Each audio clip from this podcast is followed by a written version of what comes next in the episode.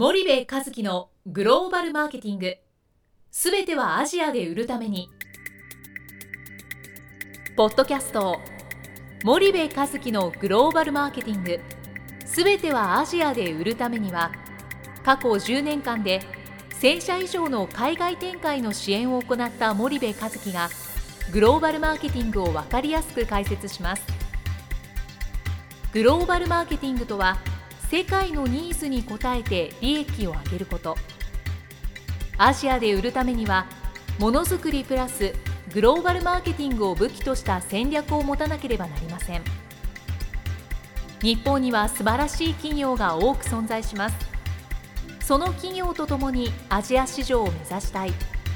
再びジャパンアズナンバーワンと呼ばれる時代を作りたい森部一樹はそんな思いを持ちながらこの番組を皆様にお届けいたします。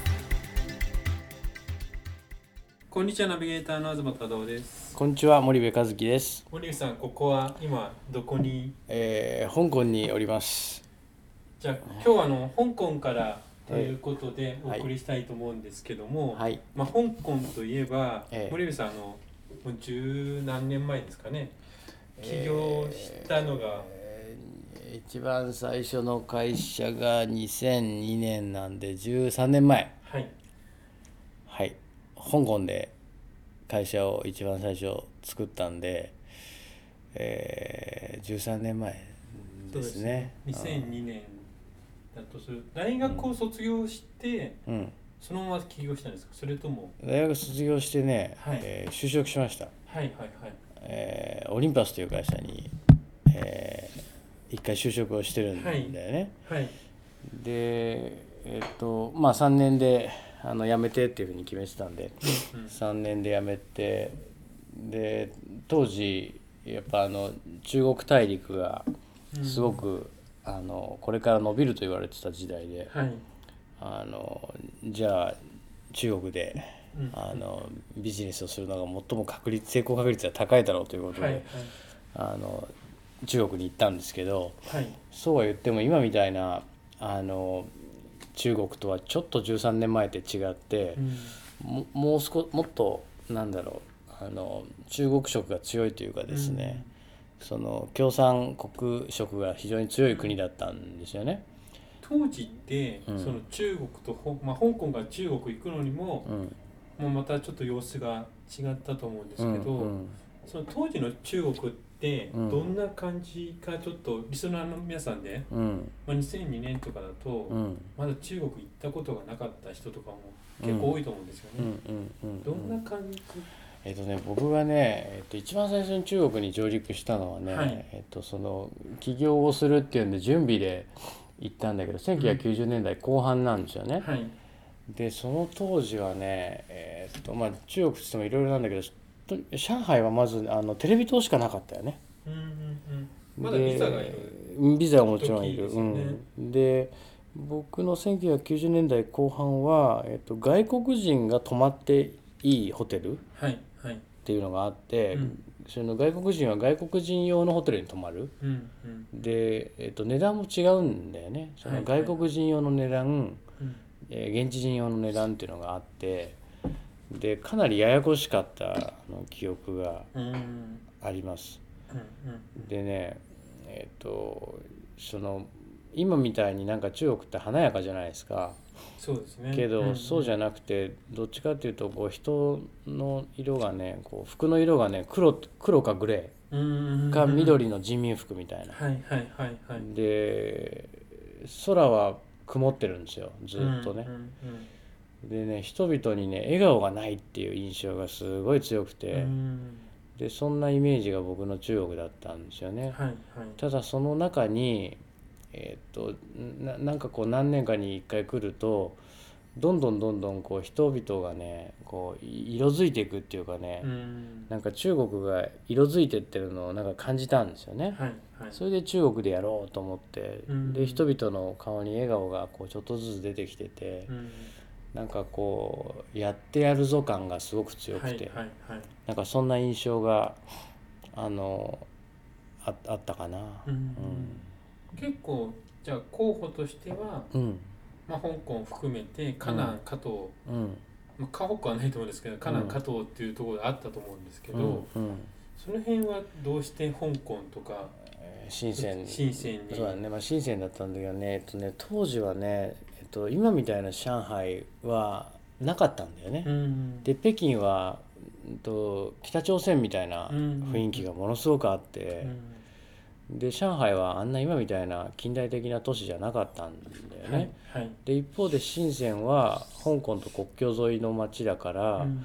そのいろんなあの外外資施策とか経済の施策がうん。一番最初に深センで行われて、はいでそこで実験的に行われたものが全土に広まっていくっていう、そういう実験都市だったんでね深センが。はい。はいそれで深センで起こそうと会社を。なんだけどえーっとね深センでね会社を建てるのにね資本金が1000万1500万ぐらい必要だったんですよ当時のレートで。でえっと香港で会社を作った理由もそれもあるんだけど日本でも当時資本金1000万からじゃないと株式会社が作れなかったんですよね。はいはいはいで1000万なんて現金3年働いて持ってないじゃないですか。ね。僕が当時持ってたのはね100万円。うん。で100万円握りしめてこっちに来たんだけどえっと物理的にその会社を作れるのが香港、はいはい2ドルから作れたんですよ、うん香港ドルで、うんだから、えー2ドルだから数百円。そうですね。ううん。んなんでえ数百円か？数百円。そうだよね。うん。そう、まあそんな、300円とか4うん、理由もあってね。うん。で作ったんだけどあのそうですね。そそれでその河南というか深セン香港、うん。でいつの間にかやっぱり上海の方が大きくなっていったっていう、うん。そんな経緯があって。であともう一つの理由は中国ってやっぱりこう駐在した方は分かると思うんだけどもこうしばらくいるとなんだろうもうこの中国から脱出したいっていう 思いにね駆られることがよくある。でその時に香港に週末脱出をできることがうんなんかすごくね当時はねあの重要なことだったんだよね。はいはいはいであの深センの本当に中国でスーツ着てるとねみんなにジロジロ見られるっていうその芸能人かっていうぐらい見られるんはいだよね、スーツ着てると。でそういうその生活のストレスを香港に来てそ一瞬こう解放するというか解消するというか。そういうこともできたんで非常にあのななんだろう良かったっていうのとあと中国に対するねまだ怖さがあってね当時はね。うんでこの中国大陸で、えっと、お金を稼いでいって事業をして何かあった時にこう、うん全部根こそぎ行かれるっていう怖さがあったんだよね、はい当時は。今はないけども。だからやっぱり香港にそういう時は一旦こう下がれる。うんうんで香港はまだ返還前だったし返還されてからも国際社会の目がしっかり行き届く地域だしね、で香港人と中国人は違うし、うんうん。だからだからあのごめんなさい、えー、と香港人そうそう香港人と中国人は違うし、うん。まあだから香港っていうのもあったんですけどね。一方で香港ってどうどうですか？12、3年前と比べて。えっ、とねあの変わったよね。な何が変わったかって、香港人があのプートンファーが上手くなった。プートンファンっていうのは中国のうん北京語がマンダリンねね。うんマンダリン北京語が上手くなって基本的に香港は広東語じゃないですか。そうですね。で広東省は広東語とあと北京語を喋るでしょ、で香港人はねプートンファーが下手で、うん。えっと、なんなら俺の方がうまいじゃないかっていうぐらいプートンファー下手だったんですよ。はい英語も通じないと。はい。一部の金融機関に勤めてるようなそのホワイトカラーの人たちは英語は喋りますけど基本的にタクシーの運転手今でもまあ英語は喋んないと。はい。タクシーの運転手がプートンファーなんか絶対分かんなかったんだよね。そうですね。それがまずえープートンファーできるようになったと。はいはい。でこの13年見てると香港政府がプートンファーの喋れるようになりましょうという教育をやっぱり散々やってきてるし、うんうん。中国人が今年間4 5千万人ぐらいこっち来てるでしょ、でやっぱ香港の経済も中国人がこっちに来ることによるそのインバウンドの、うん。えーあれが非常に経済効果が非常に大きいからね。だからそれでやっぱりプートンファーを喋れるようになったっていうのが多分一つの大きなあの違いかなと思うけどうね。ん。確かに。うん。レストランとかでご飯食べててもうん。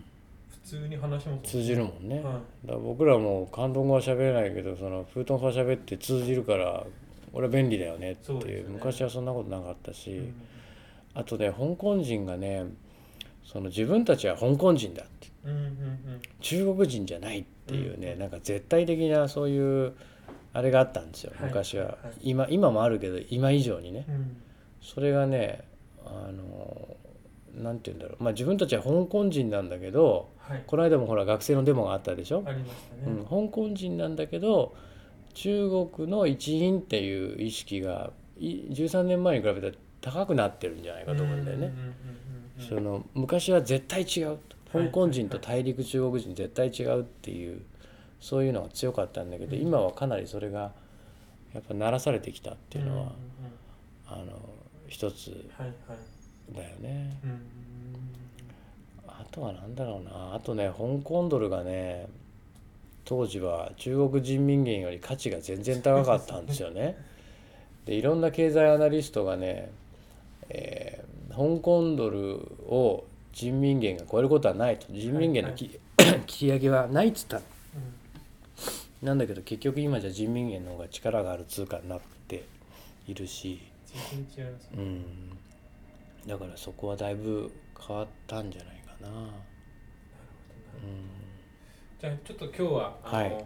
まあ香港とはい、まあ深センの様子がどう変わったかみたいなところだったんですけど、次回からあの森部さんがどう起用してはい、どうなっていったかみたいなところをもうはい、少しはい、お聞きしていきたいと思いますので、はい。よろしくお願いします。はい、じゃあ皆さんありがとうございました。ありがとうございました。本日のポッドキャストはいかがでしたか？番組では森部和樹への質問をお待ちしておりますご質問は podcast アットマーク spydergrp.com ポッドキャストアットマークスパイダー grp.com までお申し込みください。たくさんのご質問をお待ちしております。それではまた次回お目にかかりましょう。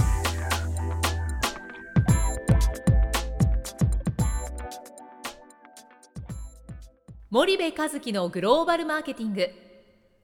この番組はスパイダーグループの提供によりお送りしました。